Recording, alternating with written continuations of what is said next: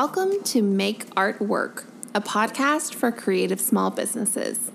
In these 10 to 15 minute episodes, I will be sharing my journey as a small business owner, small business resources and strategies, as well as entrepreneurial encouragement.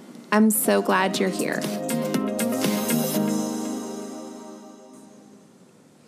Hi there, and welcome back to the Make Art Work podcast. Today, we're going to be talking about a, creating a course for Skillshare or really any online class platform. I'm going to be walking you through brainstorming and planning your first or next online class. Before we dive into today's episode, I want you to consider a question. What are your hesitations when it comes to creating online courses within your creative small business? Are you afraid that someone will take your class and copy your business? Are you intimidated by creating all of that content? Do you feel like you're not quite the expert and who would want to learn from me? I'm guessing that some or all have crossed your mind because they've crossed my mind too. So let's talk about them. First, are you hesitant about putting together a course because you feel like you're going to give away crucial information away to competitors? Well, I totally get it. I do. But I want you to reframe that thinking. First of all, if you're worried about revealing too much, then don't reveal everything. Leave your audience and students to figure some of the things out on their own. Think about a famous chef. When they come out with a cookbook, do you think that they worry about readers taking that cookbook and then putting them out of business? No, because that one cookbook or even a series of cookbooks are not telling the whole story of their business, their career, their relationships, or their talent that they put in day after day, perfecting or improving.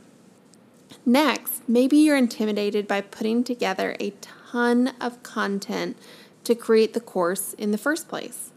Again, I get it, but my recommendation start with a blog post, an IGTV, or email marketing campaign that you've put together and create a course on that. Look at your analytics and star the posts that did particularly well. If eight people saved that post on Instagram, then you might have a good start on an idea. For me, putting together the last two podcast episodes, I realized that I had compiled a bunch of content. And since we know that people take in information in different ways, information in a course may appeal more than a blog post or a podcast. And you might be thinking, Maisie, I don't have that much content and the insights for me aren't terribly helpful.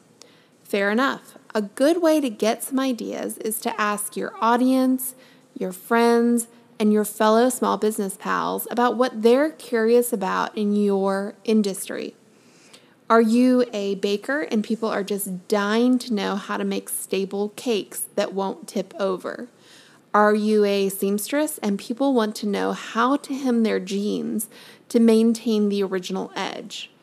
You can see that these ideas are not dissertations, they are just snapshots of your business that people inside or outside of your industry might be interested in learning more about.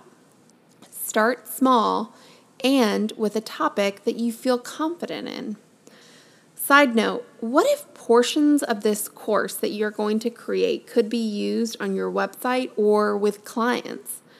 Maybe you do branding, and part of your intro to Canva class shows people how to set up their new brand colors and new logos and branding marks in their, in their Canva account. Isolate that one video and send it to clients when you deliver their final files. But I digress. Okay, the last objection. Maybe you're doubting your skills or knowledge in a subject. Well, like I mentioned on last week's episode, I am still a beginner and teaching myself through YouTube and asking my friends who are more savvy in video than I am. So, am I an expert in video? No, but I will tell you, I feel like I have compiled a great resource that would help fellow small businesses. And when you're not a quote expert, you just need to be a couple steps ahead of your students. You need to move into that space of, I'm a couple steps ahead of you, and I wanted to pay it forward by sharing what I know. So, I would encourage you to take this week, think about it, consider these points, and figure out a topic that you can teach. And when you find your topic, I hope you'll drop me a line. Also, I wanted to let you know about my mailing list. When you sign up, there's a link in the show notes. In addition to getting a weekly email from me, you'll receive a PDF that outlines all of the things that I wish I had done differently when starting my custom art business. Until next time, thanks so much.